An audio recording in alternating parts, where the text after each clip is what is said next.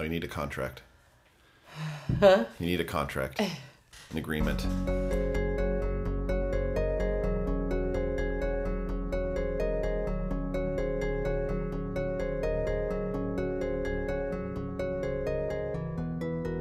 Um, so this podcast is going to be about a review of all of the important things that have happened in the last, um, you know, whenever it was. I guess that was two years ago.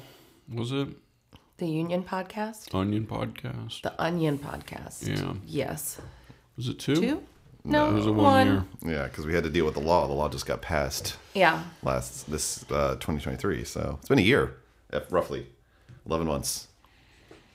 That soon. And we're all back here now for more Onion podcasting. Hey, everybody. Good afternoon. This is David. This is a Machination Log, Season 11, Episode 2. No one has heard the first episode that's on this podcast except for me. But Ryan, I can assure you, we talked a lot of shit about your Film 4 process. Oh man. Yep, so you have that to look forward to. All right. Well, I'm just going to defend my process, All right, go. which is one, there was very little wasted. All right. So in terms of like where people's complaints might come in, we were as if being as if my pro my process did not lead us to be underprepared for anything. So first off, defense justified. I, I feel heavily vindicated. Here, here. Absolutely. And second thing is is that you know there might be some traditionalists, you know, people who say we need certain things when making movies, like scripts and clear ideas where we're going when we start. That is all unnecessary. The creative process is is is a is an is an is an undefined space uh, that I dominate and control. So I feel uh, I feel vindicated by the product, um, and a good time was had by all. So. Tend to agree. All right, good. Hey Anna, how's it going?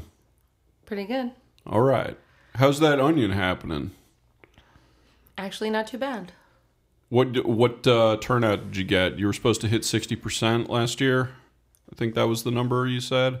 Yeah, 60%. Um, and we're at 56%. Oh, that's below sixty, so that's bad. Yes. Okay. So what what happens if you don't get another four percent? Then there's no more union. Oh, would that be bad? Yes. Okay. Just confirm. I, I was under the impression. Uh, Ryan, would you say that's bad? I guess I'll ask the expert. So there is a path, right? So not hitting sixty percent when the when you do the recertification vote means you'll need to then you know gather show of interest petitions so that you can trigger a recertification vote. Okay. So it's not the end of the world. And you being a worker has that been communicated to you? Say that again? Has that has what I just said been communicated to you? That No. like oh no okay very good yeah so they're they're the you're more than likely telling everyone like get to sixty percent or it's doomsday, um, when in fact it isn't. Like Okay. yeah you'll have to get your um, right. So the law basically says you know if you don't hit sixty percent, the union um, thirty days after you refile you'll be able to uh, apply for recertification thirty days after that.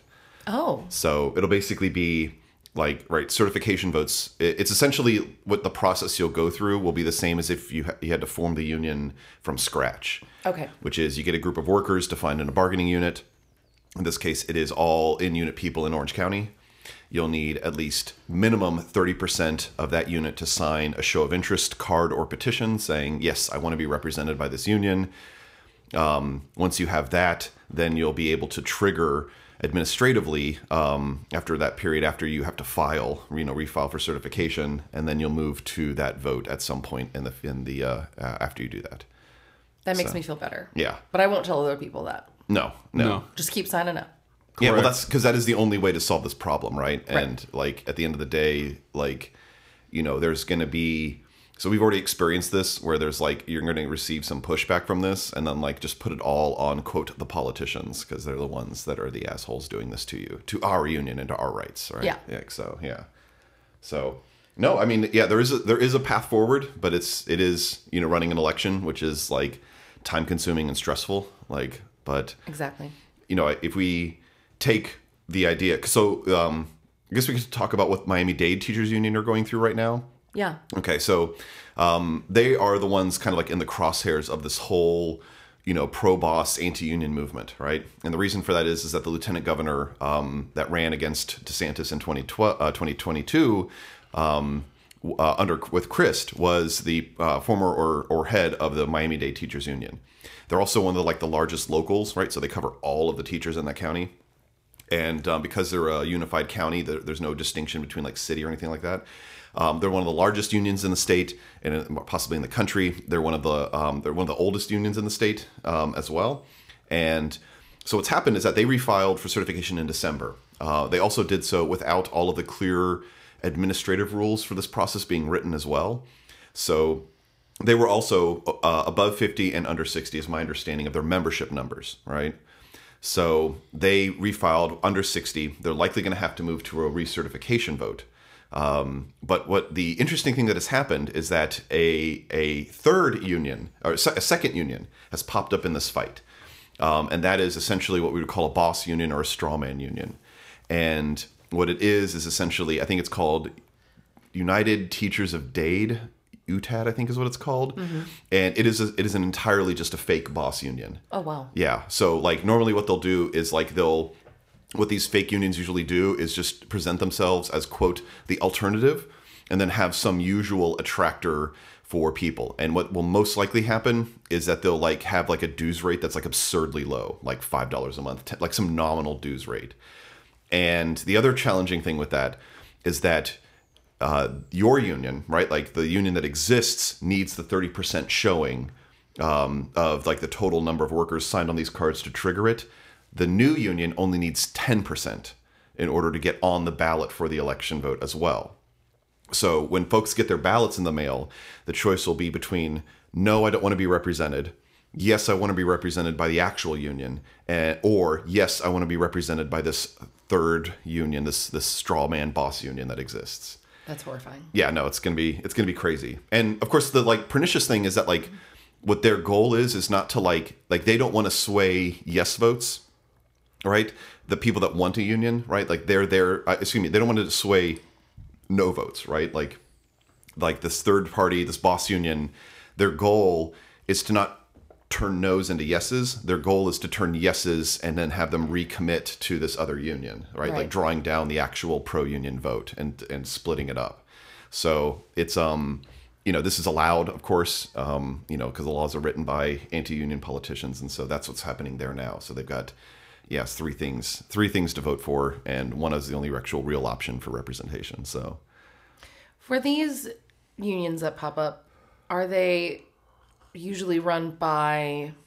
Who are they usually run by? Like who starts it? Usually, like the a consulting firm, I believe, like Freedom Foundation or some entity of that is usually okay. like for um, what they'll likely do is recruit like anti-union leaders to like be like the face, right? Because like you know, part of the biggest challenge, like one of the most traditional ways you, when you're forming a union, is right. Like you want your pro-union people to be like front and center, right? Like you want to like re- recognize that uh, and and make the case to the workers that this is their union and it is worker led and that it is representative of the workers because the the workers that want a union will be front and center in that struggle and, and communicating with people. The reason you do that is because like the typically in, in like a yes union, no union vote, where it's just a you know a, a, an up or down vote between you want a union or you don't. The the tactic of bosses is to third party the union, right? To say that it is outsiders. It's uh, you know like it, they represent interests. They don't represent you. They only want your money. You know they're they're just you know trying to to hoodwink you essentially into joining a union because it's the union that is like greedy for your money, right? And that's like a lot of what like you know even when the law is like um, they call it the Paycheck Protection Act, right? So that it's like, you know, we're wanting to protect you from these like greedy unions that just want your money and won't do anything for you, all right? And the way you counter that is by saying, like, well, actually, like, if you want to talk to the union, you can talk to your colleagues who are actually pushing and fighting for this union for you, right? So you know, don't talk to an organizer, talk to an actual person who uh, a worker at this uh, at this employer who wants a union. Um, so they'll likely recruit some anti-union people to be like their spokespeople to like counter the same thing right? To essentially adopt the tactics of the union. Um, and then also like you know just to then to just create confusion right? Like who's the union? What's the union? So you know you do need and i hate to use the, the term like but you do need a strong like branding campaign so that workers understand that like the union that has existed is called this. It is like a clear choice um so for like us right like or i won't use us as an example right like for like the unions um you know um initials or what is it like when they're like AAA Acronym. yeah the acronym right? Like they might even choose a similar acronym right? So if our union is called like you know AAA right like they might also choose a union that is whose acronym is AAA just have different words different A words you know? So like yeah no it gets Yeah. it's so shady and so shitty that what they could do. Um and so we're, if you you know we're really seeing a test case in Miami Dade one because they were the first to kind of like recertify they're big they're symbolic and also it's where the Freedom Foundation and you know these anti-union forces are just pumping in a lot of resources to fight them Yeah. but ultimately it's a good it's a good place to be right like knowing that you have a majority of membership one like you'll assume that there will be a lot of you know there's a lot of potential yes votes Yes. right two uh, the people that say no to unions generally are individualists right? Like oh you know like i'm on my own. I, I can represent myself. I don't need the union all that kind of stuff. Um, three which means they don't tend to have a pull to be like naturally um, you know centralized or a desire to like organize among themselves. So you know they tend to be pretty disparate unengaged uninformed kind of people. Um which means like doesn't mean they won't be motivated to vote but like as far as like you know a union's ability to like develop a strategy have a turnout coordinate among large groups of people right Yeah. like you, you know that's the advantage that every union will have to face in these struggles you know, really our strategy is the same.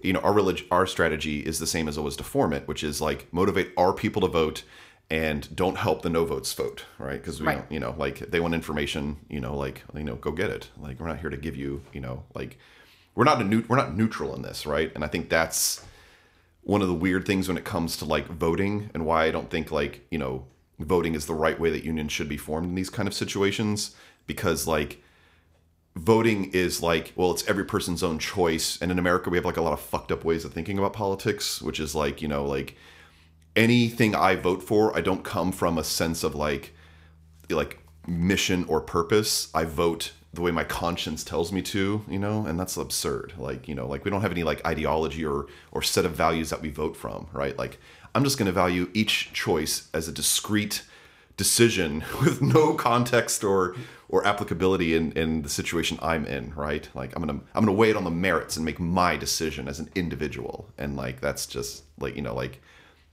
that's no way to run a country that's no way to run a railroad Uh, it's one way. It's just a strange way. Yeah. I mean, it's the the education system is absolutely critical to proper proper democracy, but there are more than one way, as you alluded to there, Ryan. There's more than one way to even interpret your own place in a democracy, because the fact that you have one vote can very easily mean a vote in your perfect self interest, and it can also mean a vote as if you were the God King, and different people interpret that differently. And unfortunately, uh, conservatives uh, tend to be a lot better about the self interest part of that. Um, they're much, much better at proving that they are right through action. Um, telling you things are broken and then breaking them and then tell you that they're broken Yeah. and therefore cannot be relied upon yeah um, which I can't fault them for. It's a very, very effective way to go about things because memories are short, and again, that falls back into education. But um, yeah, it it still feels a little awkward to be expressly anti-democratic when it comes to things like organization. But there's going to come a time sooner than later where people start being more suspect of that. Um, you can feel that coming at a national level. The number of elections that are contested on some basic level is rising dramatically. So uh, it probably doesn't hurt to get out ahead of that because you will not have the finger pointed at you anymore for being a little bit underhanded about it, as long as you're doing so legally. Um, and even maybe illegally, depending on uh, how things go. But we don't endorse that here on the Machination Logs. So Oh no. you can find your own podcast to do that. We, we're not, we're not going to be the first podcast to get banned off Apple Podcasts. um, we're gonna we're gonna hold to that. Um, how have things been school administratively wise this year, Anna?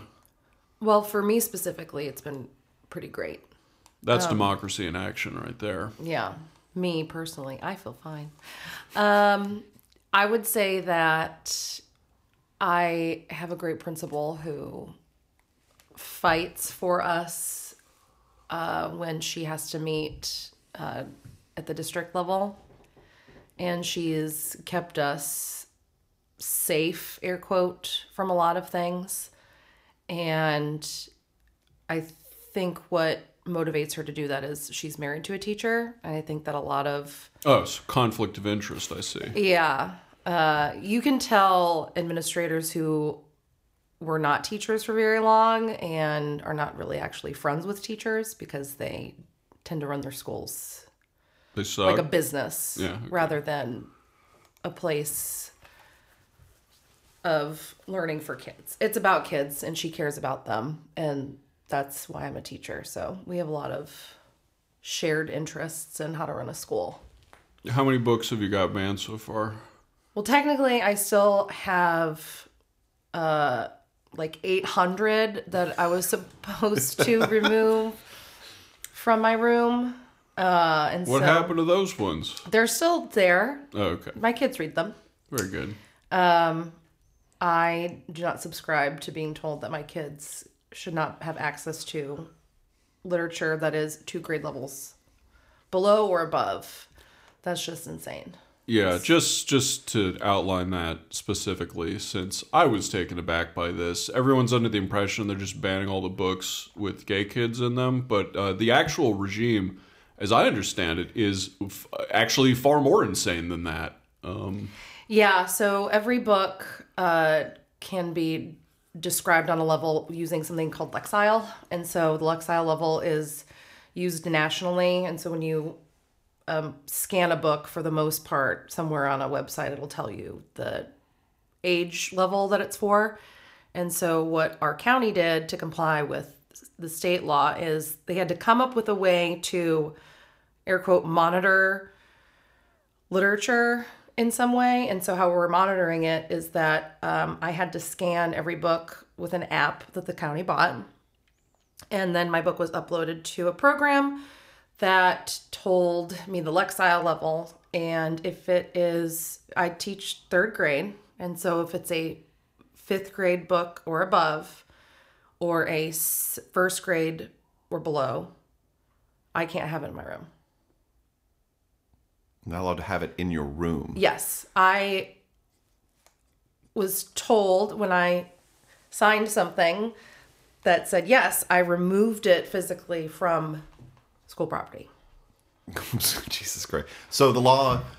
Can't even put it in your storage room. Okay, so the law it de- it depends on the the administration of the school district to enforce itself, right? Yes. Okay, gotcha. All right. Yeah. So over the summer, last summer, uh, our district had to submit some sort of proposal to the state to get it approved about how we were going to have to monitor. And so by the end, so yeah, by the end of uh, last March, uh, when it finally came out, we had a week to decide if we were going to completely remove every book from our room or if we were going to, and this was per teacher. So a teacher could decide that they didn't want to have any books in their room, or they could comply and say, Yes, I will use this process to scan my books. And we had about, I think, three weeks Oh, very good. to get it done because they had to submit it to the state. So they brought in a bunch of parent volunteers. Um, they paid us for a half day to do it. Um, so we wouldn't, you know, have to do anything before or after school that we didn't have to. Uh, I mean, it's easy to scan a book, but you mean it's just the it's- cover you're scanning, right? Or the, uh, the barcode. Barcode, okay. Um, and then if it didn't pop up, you had to type it in. Very good. So I just did not type it in. I don't. Uh, no, absolutely not. So, am I like legally complying with most laws? absolutely. Absolutely. Oh yes, yes, absolutely. I'm complying. Everything I've signed is true. So To the best of your knowledge. Yeah. yeah. so I, I did want to maybe circle back on these um these parent volunteers. I mean, who by and large, who and what did these people look like? They're the parents who do volunteer at the school that I work at are very, very kind and very nice. Okay, And so these they- weren't like particularly crusading Moms for Liberty volunteers. I was going to say, can we call Yeah. them brown shirts? Is that uh, is that Brown appropriate? shirts. What? Anyway, keep going. yeah. Um, they no the parents that we have currently uh, who volunteer a lot are very very very uh how do i want to put this they are there to help us because we help their kids nice. Okay. and they, they they come from a very good place. We used to have several years ago an influx of spies where hmm. we there were parents who were getting certified to be subs for the sole purpose of spying on other teachers. Mm-hmm. That's awesome. yeah. So, yeah. So that got shady.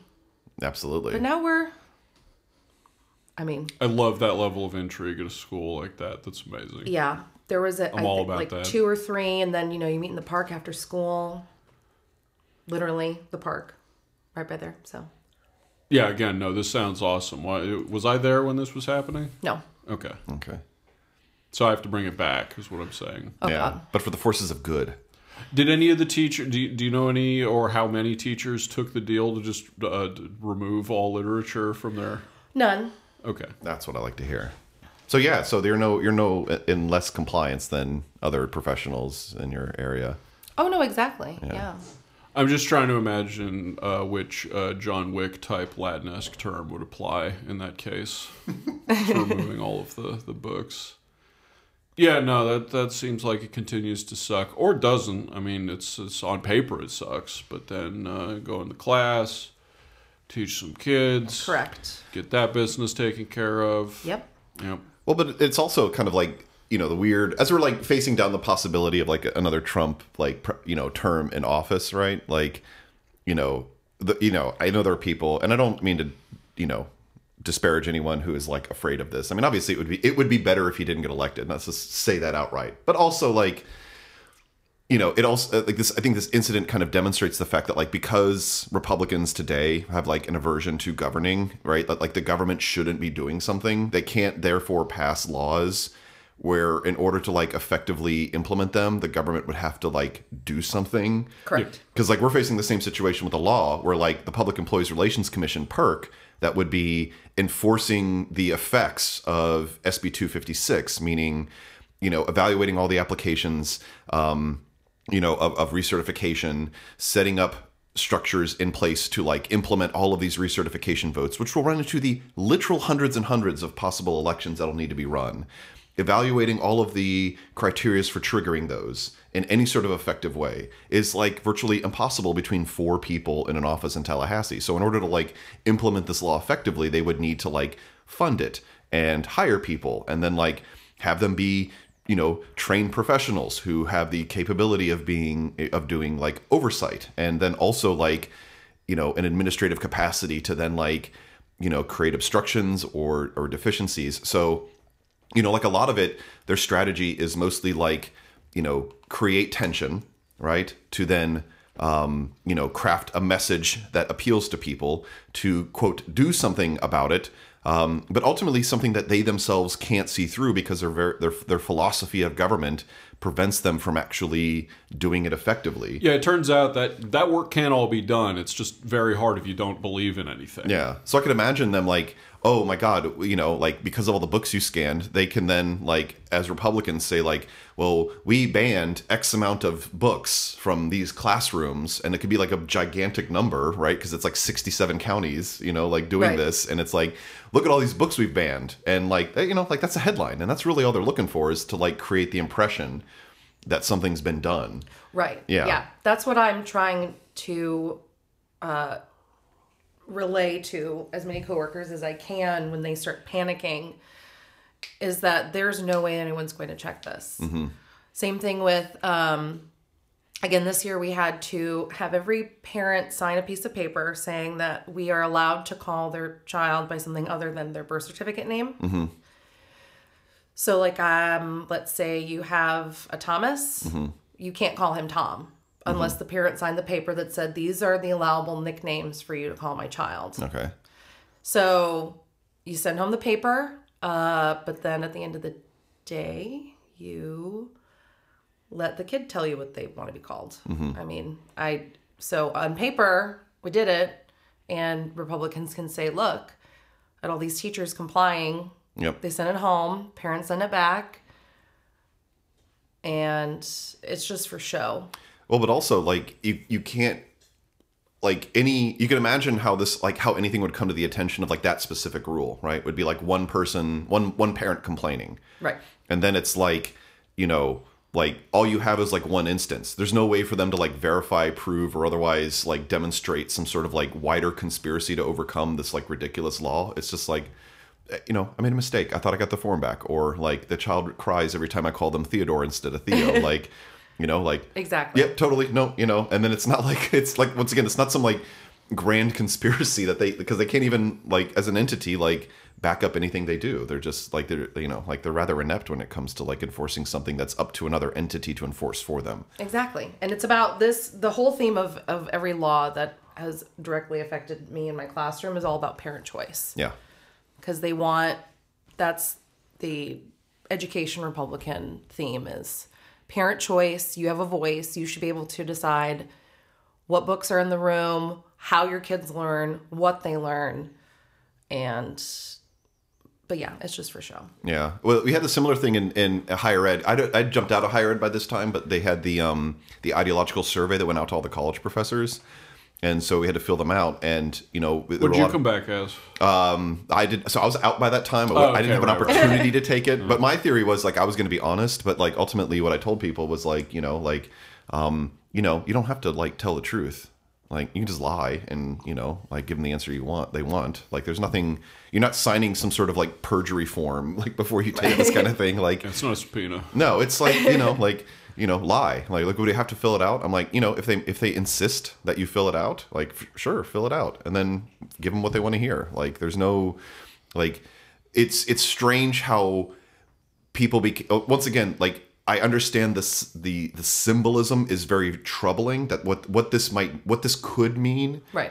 right but also like you know like if you're worried that like your honest opinion will get you fired then don't be honest like just you know like lie. Like there's a way around this and it's very simple. Like don't like stop worrying so goddamn much that like but it but it, once again like the funny thing was was that like the idea of like lying was like oh my god we could we could actually like we can do that? I'm like yeah like why not, Why not? like like jesus like you're you you you feel you're being faced with a with a fascist like takeover of your school and your immediate response is like man i'm gonna get in so much trouble when i'm totally honest on this fascist form like jesus christ like come on Right. like how you say you're the resistance like do the basic level of resistance which is just lie like goddamn No, I mean that's that's the wall that liberalism runs up against is that it is Yeah. it is wed to the machine. And I've got to be a good boy. Like I've got to be good. Like Well, and- that's what I'm supposed to well, do. Well, as long as the train is heading in the right direction, that's fine. Mm-hmm. But when the grand strategic objective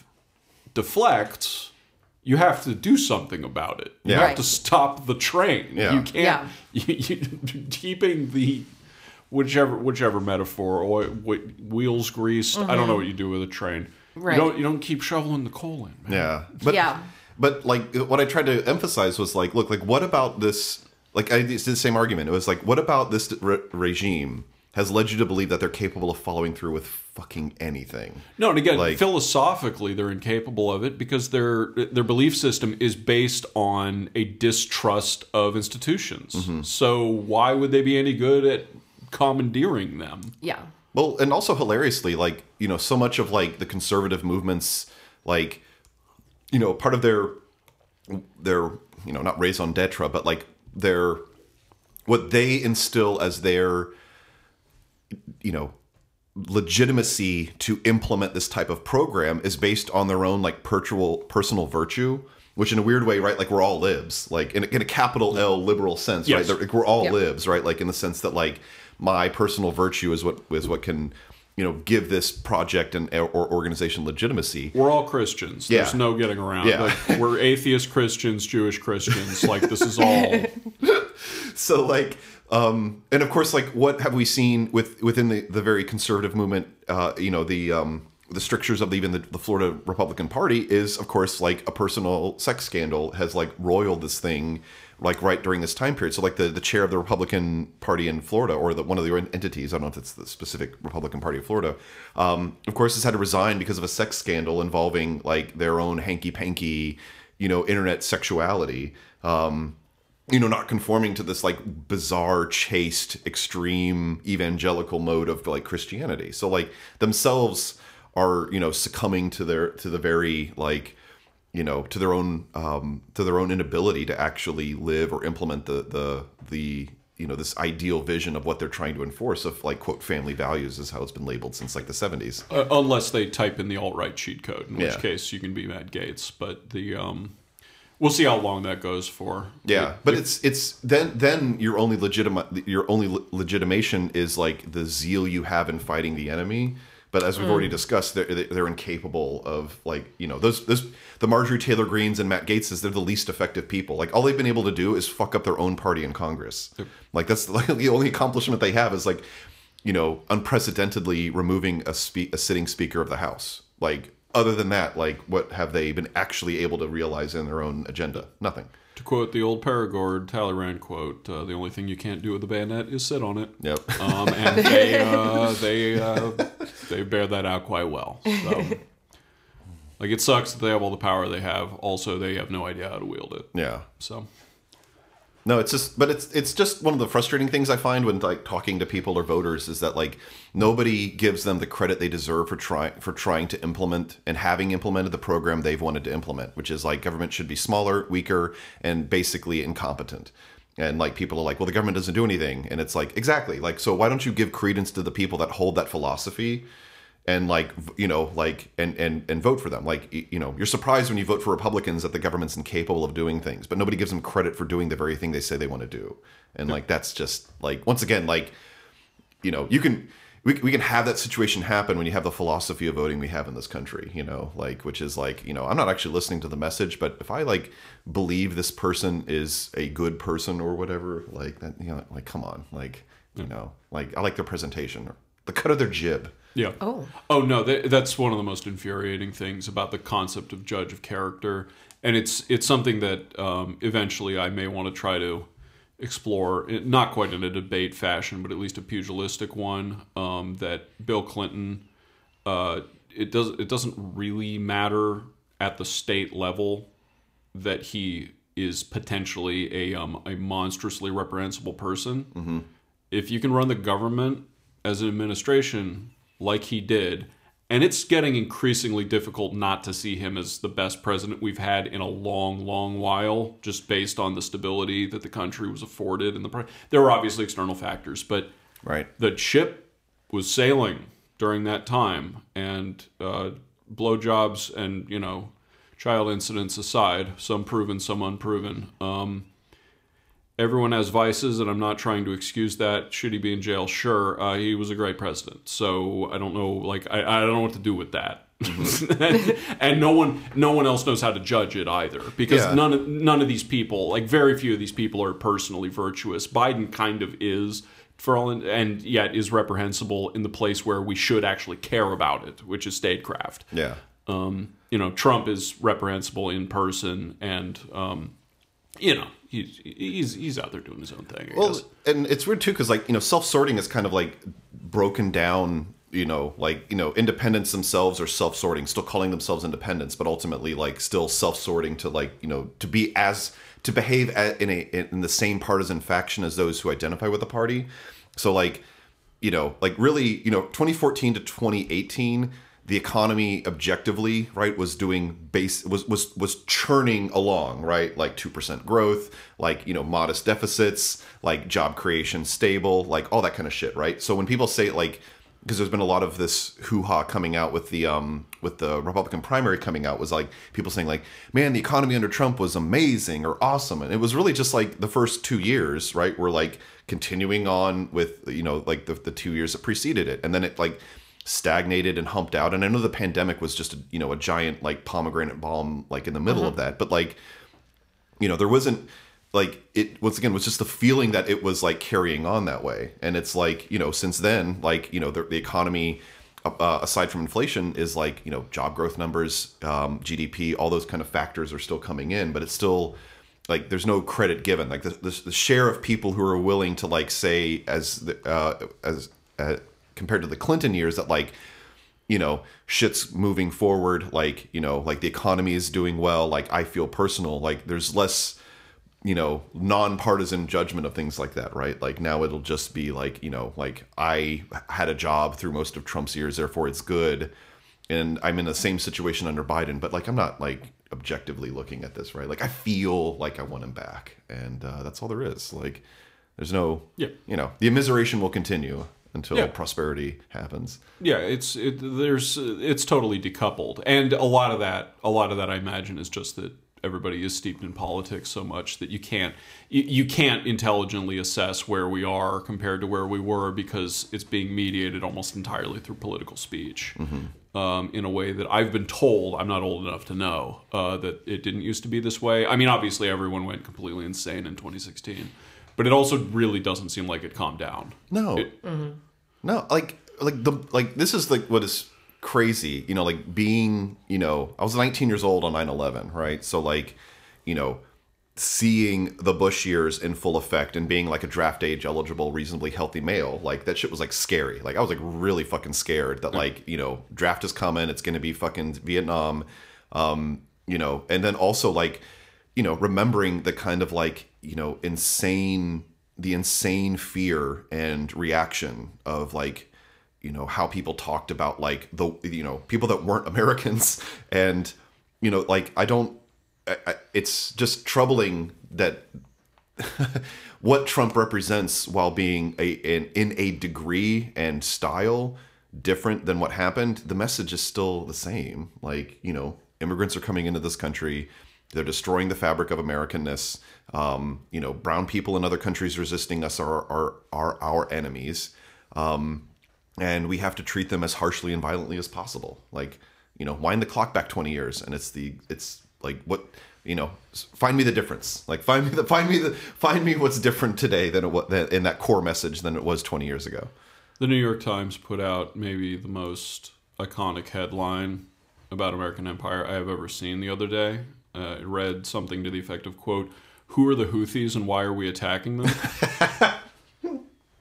it's an amazing, an amazing thing to print in the newspaper of record that we're we're currently bombing people, Yeah. and we need a primer on who the fuck they are because Yes. we don't we like well but Yeah. literally shoot first, que- ask questions later. Well, but like theoretically, we're as a democracy, we're supposed to have like a say in this. Yeah. Like, like Congress should have voted. We should have had a debate. Like this, there should have been like, no, no. It's just it is. Yeah, it's stripped from our ability to decide on it, and you know, And interestingly enough, again, that cynicism that generates people like Trump. And I think the cynicism is where there's a difference between 2000 and 2016.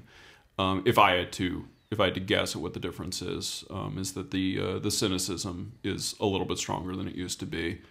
But um, Yeah, I think because like having we like there was the you know I guess theoretically you're right like there technically was a quote debate around like what to do with this massive military after 9/11 where like there's no longer like a debate on these kind of things now right like it's, like yeah like Oh well, and I, I even mean things as simple as uh, tr- actually Trump exemplified this uh, very well recently. Um, he's not uh, it- calling Trump alt right doesn't make a lot of sense, and quotes like this one um, explain that.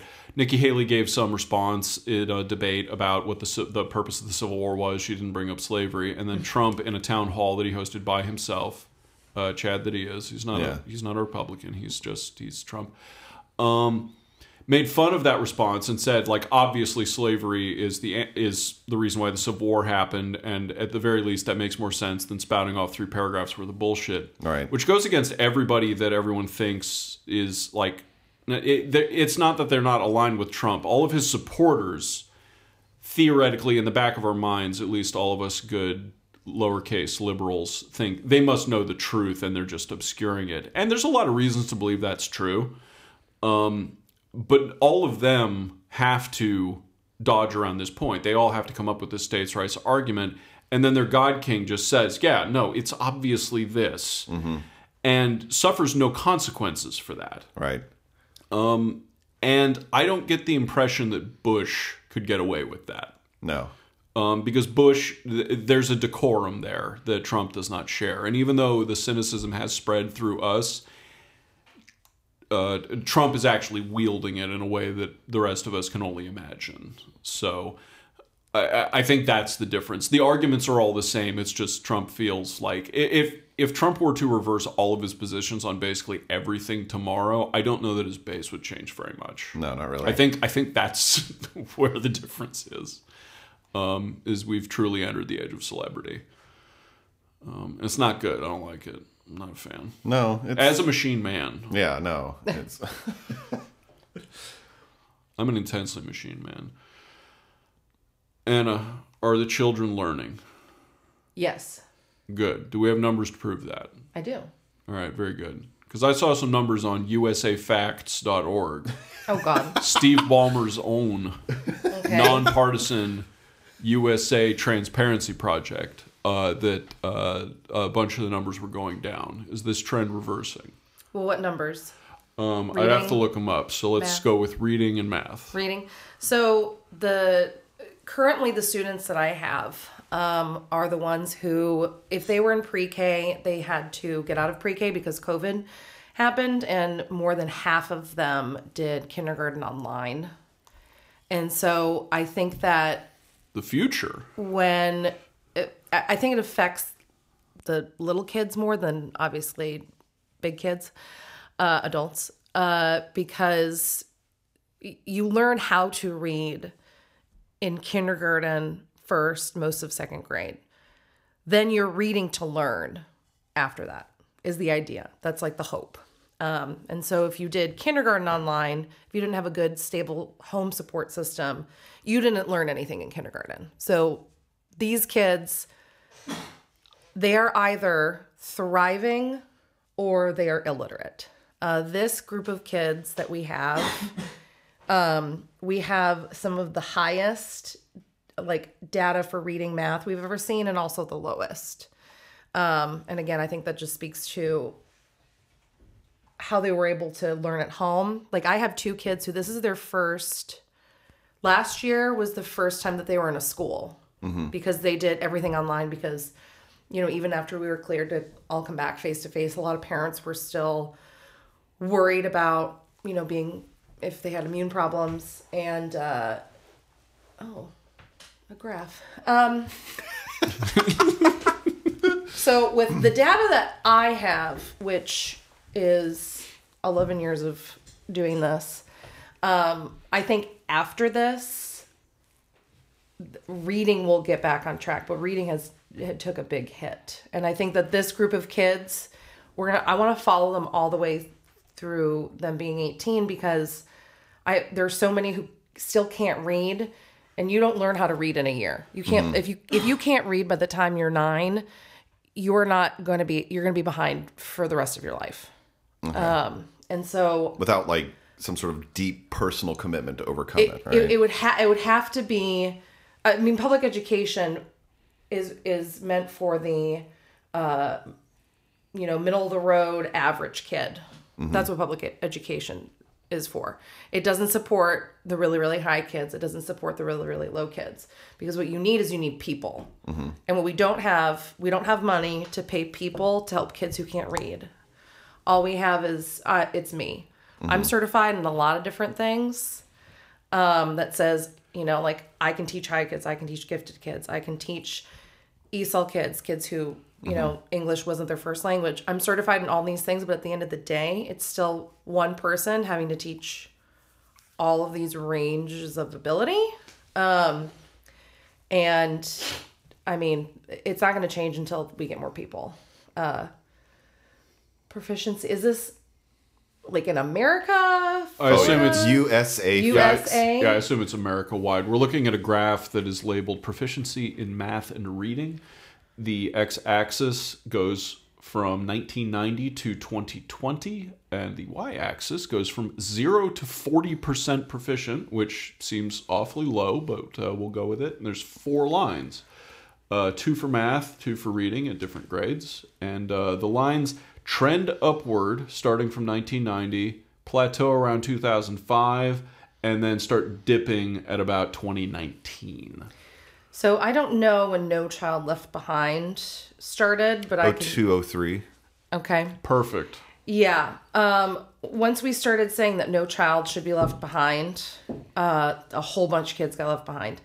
In Florida specifically, we have gone with the- the state standardized assessment, and so that's what I'm what I'm thinking of is, you know, every every state has like the assessment that they use statewide, and so I'm assuming what they're doing is they're looking at every state and whatever they're using. So, like, uh, we had the um, FCAT going on.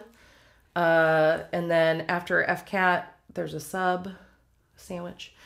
Um, you know, so we had FCAT until the FSA started, um, which was like 2015. Yeah. So, you know, we're we're judging these kids based on a set of standards that teachers have been teaching for, you know, 10, 15 years. And then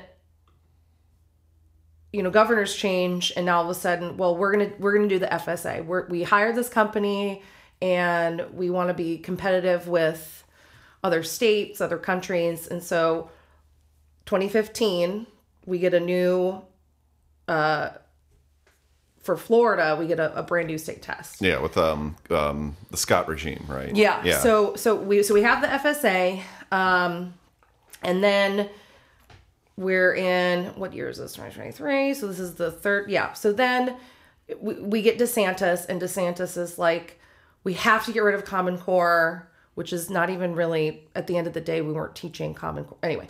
But you know, it was a, a talking point we to have get, to get rid of people the idea of it. we have Like, to get rid yeah. of the idea, you know, and he scared parents into saying, like, look, we're going to change all these standards. Your kids are going to be smarter than ever. Uh, and really, all he did was change the FSA to the FAST. So we added a letter and we mixed it up. Did Uh, that improve test scores? Adding the letter. Well, this is the second year that we're doing it. And so far, they've changed. I actually have a paper in front of me. Please know the scale scores have been adjusted. I get an alert. We, we give this test three times a year. So last year was the first year, and this year is the second year. Uh, for a standardized test, usually it's you take one test at the end of the year. This we give it three times. And Anna's holding up a binder that has a a piece of laserjet paper um, with please know the scale scores have been adjusted. below are the new scale scores for fast. So I'm I know what the word standardized means, and I'm not entirely sure that you know, we took the test 3 times last year. We did PM1, PM2. So this test has been given 5 times. And I have gotten a piece of paper that says please know the scale scores have been adjusted 3 times. Nice. So at this point in the state of Florida, I have no idea how they're judging how the kids are doing. For me as a teacher, what I do is I look at how they start at the beginning of the year and I want to see growth. Right. They come to me at a certain level and my I what has made given me a lot of peace and made me not quit, especially teaching a grade where it's um, mandatory retention if they don't pass, is as long as I see that every kid has made growth, I did my job. Um, meeting a set of standards at the end of the year. If you came illiterate, but now you can read like 40 words a minute, are you still behind? Yeah, but you went from zero to 40 words a minute. Absolutely. Yeah. And so to me, growth is what I care about. It's not what the county cares about. It's not what the state cares about. But I know I did my job.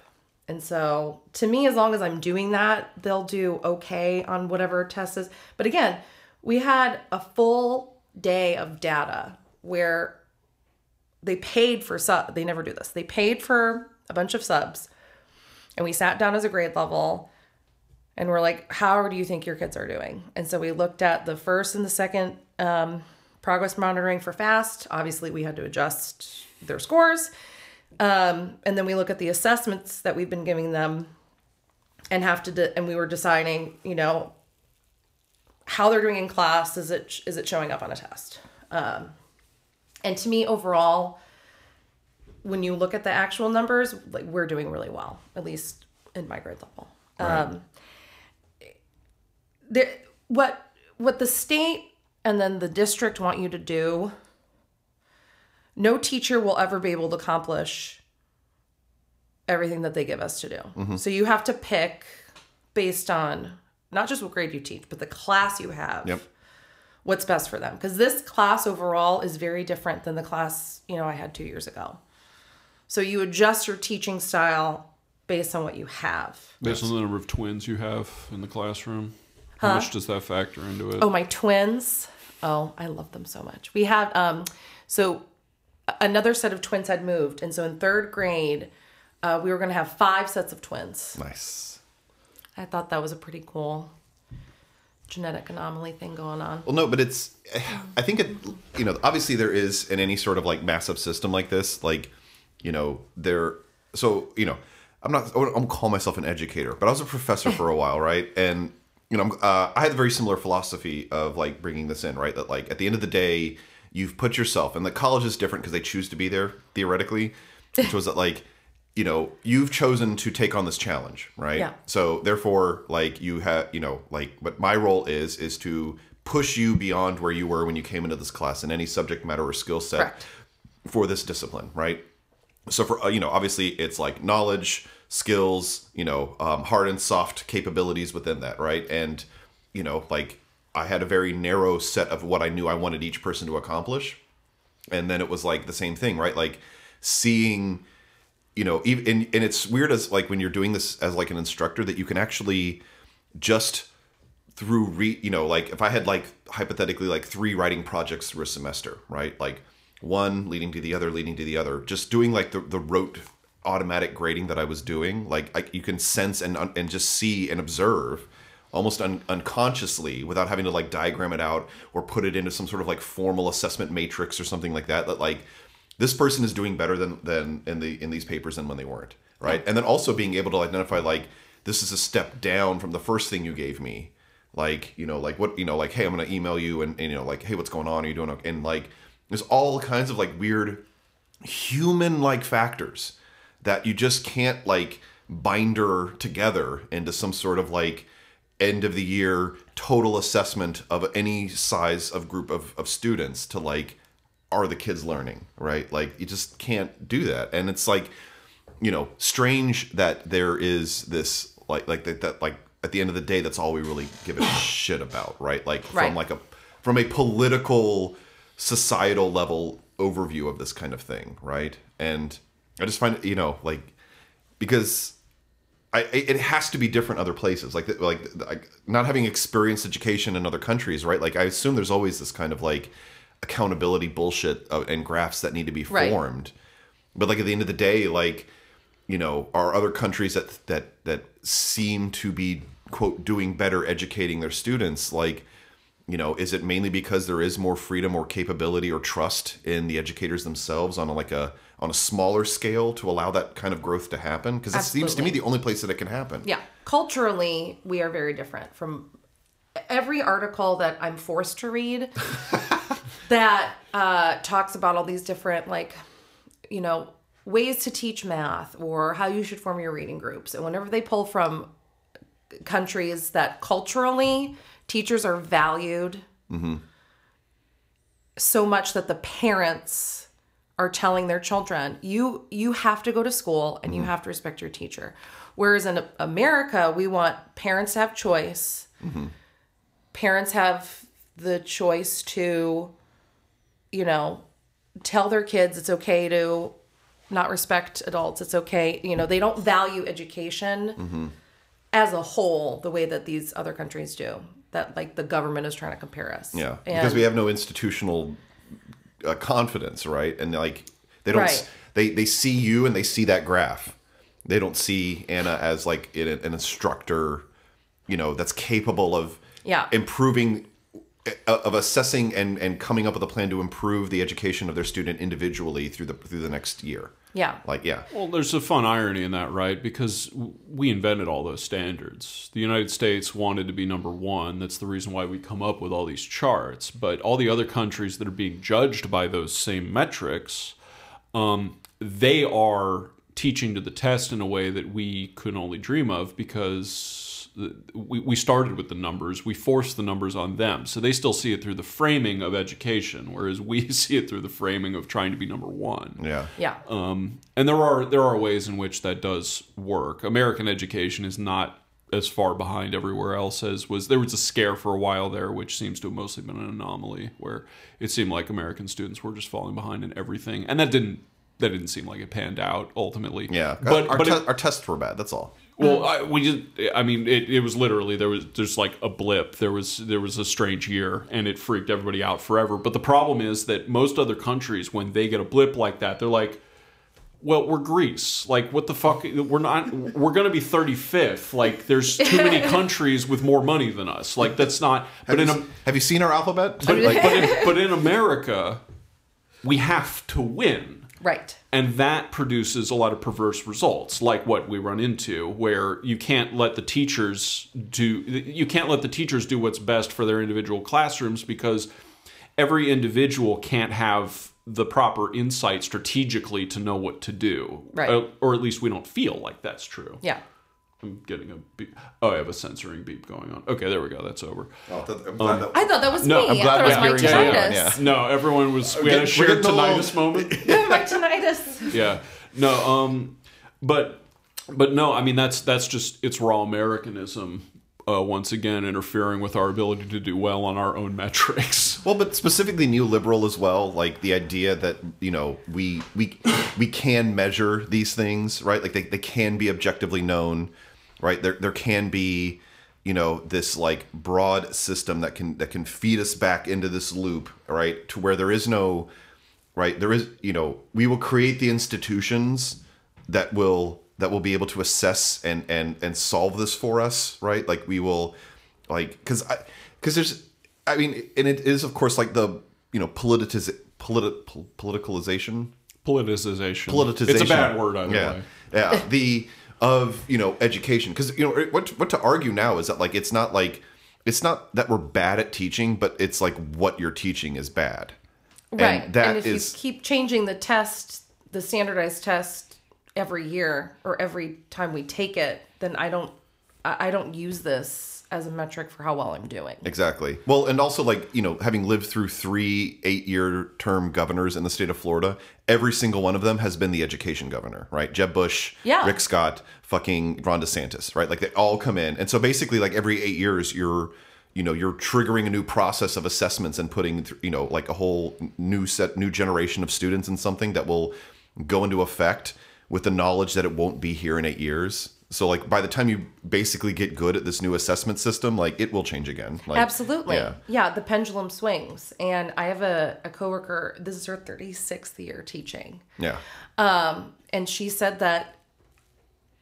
you know what solidified her knowing that the people in charge don't know what they're doing and it's always going to change is she was on her like third curriculum yeah and she's like oh it, it's just going to be like this forever and so like the, i've been teaching 11 years and our county has changed our reading curriculum three times. Yep. that is a lot. Yeah. And it's and everything in it is changing. It's how you word questions. It's how you have to teach kids how they're going to see a test and they have to be able to see how things are worded. And if every four years at this point uh, how everything is worded is different i have to change.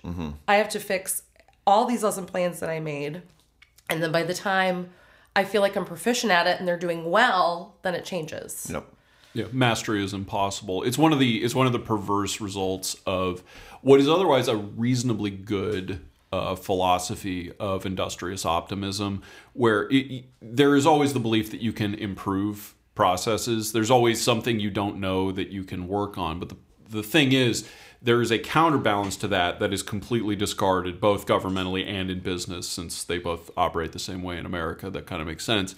Um, where you if you do not develop infrastructural or um, I guess infrastructural works. I was I was aiming for the word institutional and it didn't come out of my mouth. Um, if you build an institutional framework, it has to be in place long enough for you to understand how it works before it can be effective. So, and obviously, a boss does not want to come in and say, "Well, shit, all this stuff's working real well. I guess I'll just."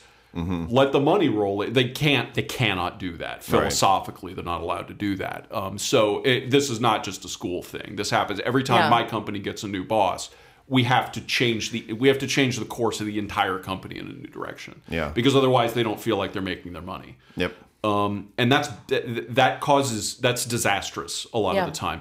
And it's not even necessarily because they're wrong. It's distinctly possible that those changes need to be made. Um, but because they are attempting to just scrap the institutional knowledge that forms the basis of our company's value because any company can come in and do a new thing from scratch. The thing that we have as an institution is institutional knowledge. Yes. Right. That's literally the value we provide, and we throw that away every time we do that. Yeah.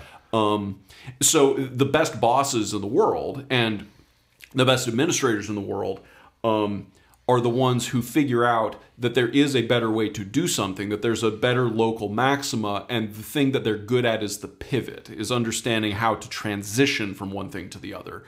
And uh, none of them, they're all terrible at it. Um, they don't because they don't they don't think about that. Yeah. Right. They're too they're way too far above the process to care about that. No, and it's it's crazy. All right, so I got two things to say. So like it's crazy broadly, right? Like that if you are entering into leadership into an organization that is theoretically doing something and doing something well enough that it's not immediately collapsing, right? Yeah. Like Right. take those assumptions. One is then like, you know, That you have an institution. yeah, that but you know, as a good leader, right, like you need the ability to know like you know, in a sense, like one of the core things and one of the best things you'll need to assess is like what not to change, and that's usually not how people think, right? Like that should be like the main thing that you look in is like what what don't we need to do here, um, and let's get what we and assess what we do well first, right? Whereas like normally it's like what do we need to change, what's not working well, and like understanding your strengths is the core thing. The second thing I'd propose, David, is that like from an individual analysis of like an individual actor stepping into a leadership position, they make decisions that are more about like imposing their own authority within that institution. Right. Right? Like how do I shore up my position I'm in charge now. Yes, yes. So, funnily, um, you know, like one of my exes, she was in an or, you know, she was in an institution, an organization, um, and they brought in this new person. And what we found out early on was that like he um, had was like liked Machiavelli, and I'll put that in, in air quotes, right? Like he liked Machiavelli. And as someone who had like you know read The Prince and like you know had like researched a lot of this stuff as well, we like were able. I'm like, all right, so you know, let's see, you know, here, here's how the, he Machiavelli talks about power and how he talks about like what a prince needs to do, right? And the prince is about how does a prince survive in an organization that mm-hmm. is like ruthless and bloodthirsty, I maybe a la like capitalist.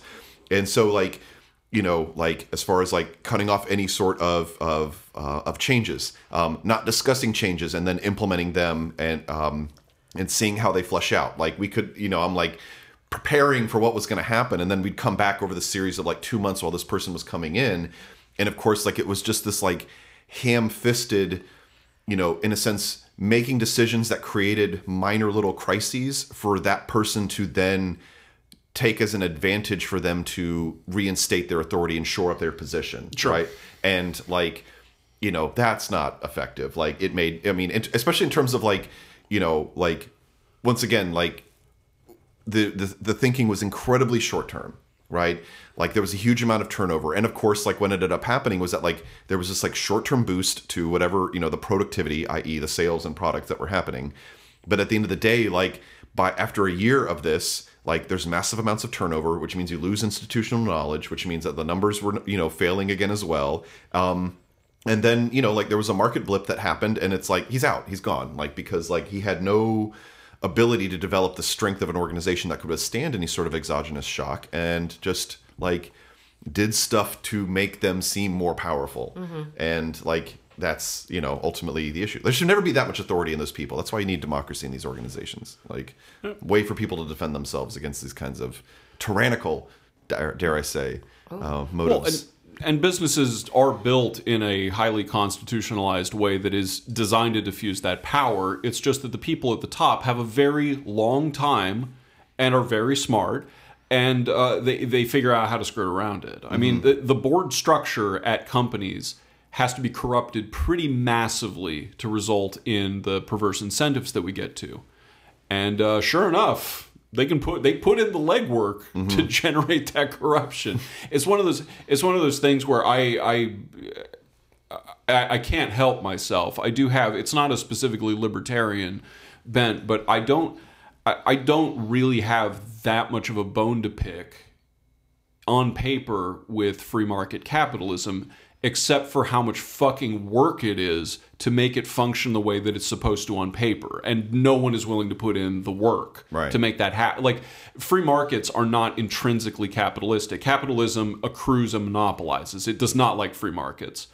Competition is supposed to be the salve for that. It is the way that you make sure that those forces sort of play off each other and generate some value. But they don't want to do that. So No. if you are not if you don't have a method of external control to force them to do that they will not do it which is what unions are which is what trade uh, like there's there's all kinds of other extra market organizations that are necessary to make that work.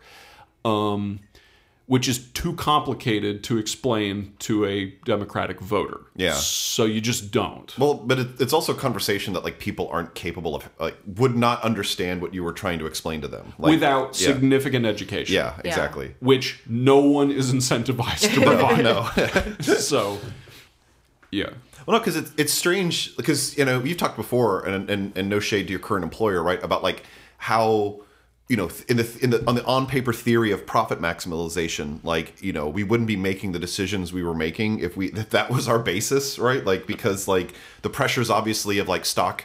I think like you know like there's like stockish you know stock prices, and then of course like the individuals and and the factions within it within any business organization of like survivability and just like you know gentlemen we have to protect our phony baloney jobs like Yes. you know like that is ultimately what you know it, like how much i guess i would like to ask someone like how much time do you think each worker th- is honestly thinking and considering with the decisions they have about the profitability of the organization they're a part of? Like what what part of their rational of their rationalization of their decisions um, are encompassed by that and i'd say it's like very very small like It's it is reasonably small, but part of that is because Jack Welch poisoned this a long time ago with his concept of shareholder value, where Right. where the the joint stock company um, corrupt, corrupted capitalism by uh, bringing in this idea that it's not merely that you're attempting to be profitable as a company, you are attempting to improve the market capitalization of your company. Right, yeah. And that abstraction is very poisonous because it is short termist in a way that even profit maximization is not. Profits, Uh, honest profits in particular, are really fucking difficult to make Yes. in a competitive environment. So this is and this is where this off gassing of capitalization came from. And I'm sure that's what most of the executives at my company are mostly concerned with. They're looking at the stock price, not the profit. yeah margin. exactly yeah And what's interesting is that, and it's one of the reasons why I still feel comfortable at the company that I'm at, is that I, I am in this weird sweet spot, zen, like zen, mm-hmm. of being in the middle where all I have to do to feel like I'm contributing to the company in a very basic terminology because I don't quote unquote produce anything customer facing and I'm not doing organizational work. Um, I am functionally an in house consultant. So as long as I am improving the profit margin of our company by more than its current percentage plus my salary, I'm worth em- I'm worth employing yeah and that's almost that's almost literally measurable Yeah. in a way that almost that virtually no one else in the company can do. Right, like absolutely. nobody else can do that because no one no one can take my work from me. We have X number of project managers. You can't axe one of them and hope that morale holds up so Right. that you distribute the work between them to squeeze a little. You can't do that with me. Right. You could if there were five of me. There's one. Yeah. Um, so I'm in. I, I'm in this again. I, I, I fall in the cracks. It's like all of the uh, the the the uh, podcasters that talk about um, throwing down capitalism, and their excuse for their job is that they're artisans, that they Yeah. that they have moved out of the entire paradigm. I sort of have too, and as as I'm as I enjoy prodding at you about, I'm like the most anti-union employee Yes. at my company because I take employee gripes Yeah. and mediate and improve them. Yeah. Um, you no. said you said uh, it was yesterday. You're like being a fucking release valve. Yeah, no, man, it's what you are. No, it's funny because like, you know, like just talking and, existing in the current system that we have, right? Like there, like theoretically, there could be, you know, and I'm sure there are like businesses or, or or that like unions aren't the answer for, right? Like, and you know, ironically, these would be like. You know, in, in theory, like private companies that didn't have the pressures of, you know, market capitalization, stock price kind of shit. And the owners are comfortable making you know six to ten times the salary of their average worker um, and you know profit margins year over year roughly two to four percent right like just a perfectly functioning capable healthy you know profitable organization with inequality that is not exa- exacerbated by like the the insanity of like market pressures like And this is why Costco is the best business Yes, on earth. But also why like those you know like and you know really since the 80s the United States have like you know fi- the the, fin- the financial industry has become like just insane uh, insane insanely good at identifying those things and then just like wholesale destroying them. And, like into their own model. Like just think, like yeah. we know what those companies look like. Those are the tasty treats that we can fucking you know maximize shareholder value with. And it's Yeah. like you know like that's i think part of the problem. But like once those are gone they're gone. Like there there there won't be that kind of you know um you know desire to want to like implement these things now that like you know our society has gone insane. And the people that would like normally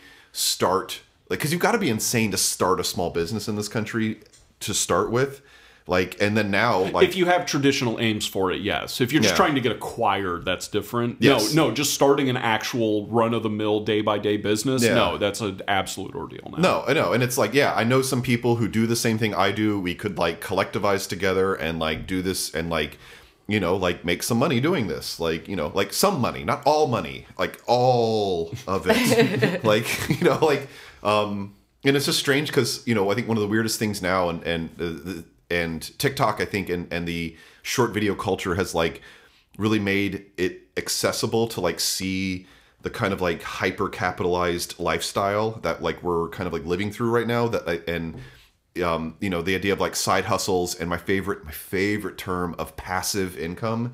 I love this like i love this term so much because it completely you know upends any idea that like people earn money by like innovating doing good things and working hard. It's like no like what if you just like took your capital and like you know did a thing with it and then it just like made money for you through while other people did the work for you and you did nothing? You just sat by passively and it's like god almighty. And um the phenomenon of like drop shipping have you heard of this thing as well yeah. where there's like there's literally no innovation that goes into it. It is just like no i will put in x amount of work to create something that happens and then i can also just completely subcontract out for a percentage everything that i can just initially kind of generate and set up and, t- and, and literally like just tinker with well, it's, and happen. Well, I mean, drop shipping is it's in the same vein as most other content creation. It is marketing. That is the thing you're doing. Is you're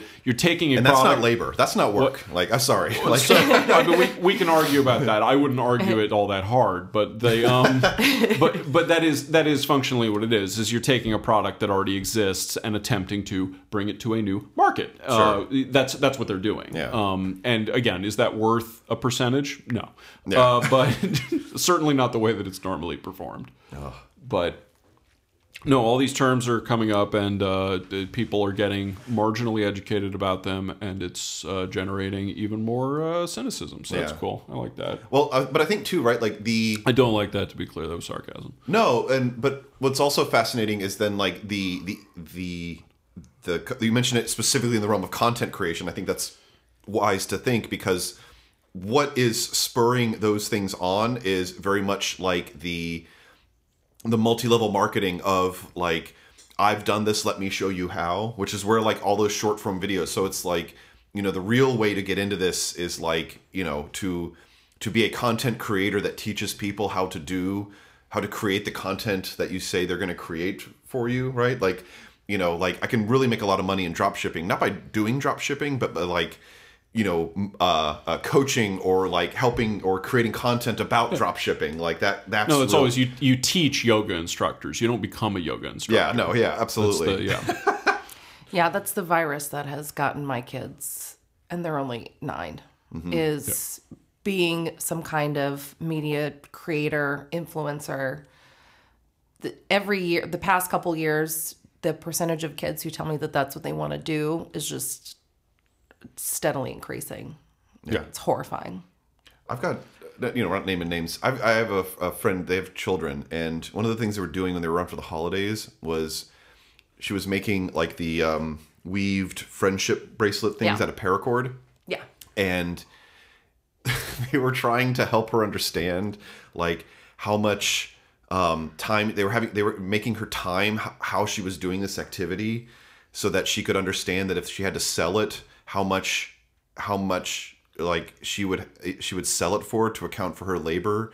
And then he's like oh well it's this amount of string and this cost us x. So they were like like and i'm like that's you're, you're teaching insanity. Like don't please don't do this to your daughter. Like this is not like oh my god. Like there will be nothing fun. She'll be the most joyless fucking person in the world. That's also not how pricing has worked since the 1700s. yeah no no the classic they're they're, they're classic liberals uh, very much yeah No. And in case you're wondering how we're going to slip out of this one um, in the middle of recording a podcast complaining about all this, um, I don't care if you listen to this. yeah fuck you Yeah. Yeah, yeah. I don't. I'm not worried. I'm, I'm not concerned with your opinion on this. In fact, if you leave one, I might delete this video. Yeah. no, I think the funny thing is too is that like we've made movies, right? Like, and it, like you, you're not allowed to see them. No. you know, we're not. We don't have them up. No. Only friends. Yeah. Only my friends get to see my movies. Yeah. People were like, "Have you put them on YouTube? You could get a private link." I'm like, "No, No. absolutely not. No, There's I not don't. lot, no. Google Google doesn't get to see any of these. No. Apple, if they have a backdoor key to lose iCloud, I guess maybe they might. But other than that, no. And it's it's it's better this way. Absolutely. We'll make a quote unquote honest buck doing something quote unquote productive for society, and then make make shit Yes. on the weekends. That's the way that's supposed to work. Unless you're a teacher and you provide direct value to society, in which case you get punished with a low salary and the disrespect of all your parents. But you know, Oh, yeah. yeah, that's fucking criminal. Jesus Christ, what a country. yeah, but it's only fair. That's what I've told myself. So that's what, that's what gets me up in the morning. It's fair. Time to go to work. That's what you get for having a meaningful job. All right, Yeah. you can't have it all. But you guys are homeowners, right? Like, Yeah. oh, there you go. Like that's all you needed. Is that's the, yeah. There you go. Fairness achieved. Yeah.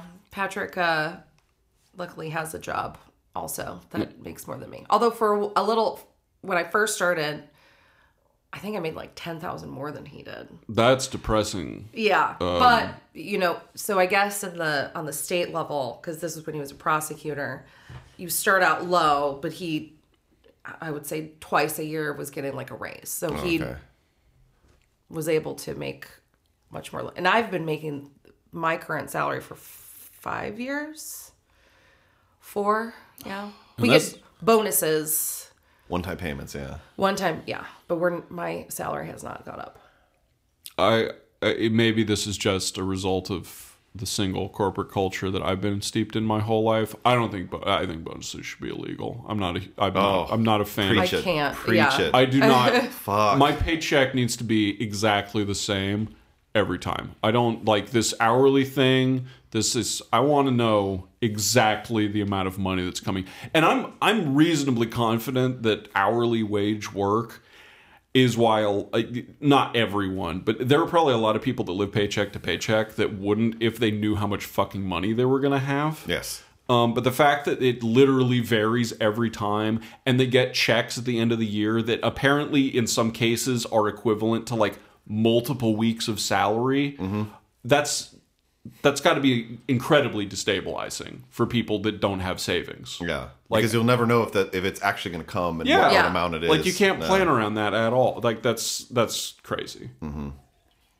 One world government. That is a segment Um, we'll have to get Jacob in here for that. That'll be that'll be easier to get him on. Um, is if if we're gonna if we're gonna espouse this supranational institution, we do need to start laying down what the rules are. Absolutely. That that and it's not going to be that many. I think there's probably about 600 things in total that they're going to enforce, but they're going to enforce it at the barrel of a gun. Uh, to use the libertarian expression, and that'll be justified.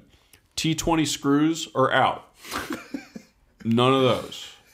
Absolutely none. Um, yeah, things like that. Um, and these these these will improve my life, which is the one that I live. So that's the one I care about. Um, is there anything else we want to cover before we uh, close this out? Anything else on the union teacher or uh, otherwise looking forward front for 2024? Has everybody's resolutions already fallen off? It is two weeks in, so you're clear to just drop them now. But no, uh, I always trick my. Re- I do my resolutions on things I know I have to do or that are inevitable. Good so, man. Yeah, absolutely. Yeah, I, mine I are always always teaching related. Yeah. So what I'm are doing, they? I'm doing great. uh, for well, last year, uh, my resolution was um, to have a harder focus on uh, teaching soft skills, which you know I have so many minutes in a day, and they're all taken up by obviously teaching academics, and so Hard my- skills. my goal was to have a set was to do more soft skills. So I did it, but I, I didn't give myself a schedule and I thrive on schedules. So now I, I have a dedicated it's it's 10 minutes two times a week, mm-hmm. Hard which is soft a, which skills. is a lot. Yeah. That's 20 minutes a week out of my schedule. But that's if I get into the routine, my kids will get into the routine and then I'll we'll be able to hopefully make them better better little people. Yeah. What kind of soft skills we talking? Uh, team. So I had them pick like pillars of like as a group, what do you think that we need to work on? Um, and so we picked uh, teamwork, empathy, uh, confidence, and uh, self responsibility. And so those are are the four things that we're working on. nice. None of those. Uh, I guess teamwork might involve trust falls. Would you do trust falls with nine year olds? Absolutely not. Okay, that's what I figured. Yeah. Well, then fail the empathy test. Uh, do you do any of those on Friday? Can I come in for any of those soft skill things? Because I could probably use some tune ups. Do you want me to some- teach you some soft pointers. skills? Yeah, okay, that'd be all right. You teach math, and I'll teach you soft skills. That's right. That's a good trade. I would take that deal. Uh, yeah, I'll probably do it. I'll go take a nap and. Uh, Oh, nap time. yeah. Let's go. yeah, it's like what? It's twelve fifty. It's definitely nap time. Let's go. Speaking of one world governments, Article three: imposed naps. yeah, Spain got one thing right in that godforsaken empire's history, and it's the siesta. No, I, I just real quick. All right, so I want to close. We, I know we got naps to look forward to. Yeah, it's I. So I'm always, I'm always. sh- So, it is very strange on, you know, and and I know it's not total, right? But like Thanksgiving, Christmas, sometimes New Year's, right? Like that, like things are closed when they would normally be open, right? And I know it's like grocery stores, banks, and stuff like that, but like you know, I things. I think we should close more things more more frequently. Like that, like you know, you you just don't have the ability to go do that, right? Because it was like I'm like driving around on Christmas Day, and I'm like, oh, there's something I need. I'm like, no, you can't have it. You, just can't have it. You're not allowed to have it. Fuck off. Like you're done. And like, I, I think we need. Just as the mental exercise. Well, if there's one thing feudalism got right, it was like basically like forty percent of their calendar was like va- was like holidays where like nothing was open, and I'm like, that's you know like I, I agree we could you know rationalize that system a little bit better, but like it is definitely a good system. So yeah, but It's like coming back, so yeah, because they're not actual weekends if we're all not off. Like that's my point. That's my point. Oh, you know, yeah. like you know, nobody should be working on the weekends, ever. And uh, yeah, And fight that's me. final. Yeah, fight me. Yeah. Yeah. Article three. No w- weekends. Everyone's off. Article three is jam packed with, with provisions. So all right, we'll get on that. I'll probably get that done before film three. So anyway, uh, until then, Nap time. And Ryan, thanks for being part of the Machination. Lab.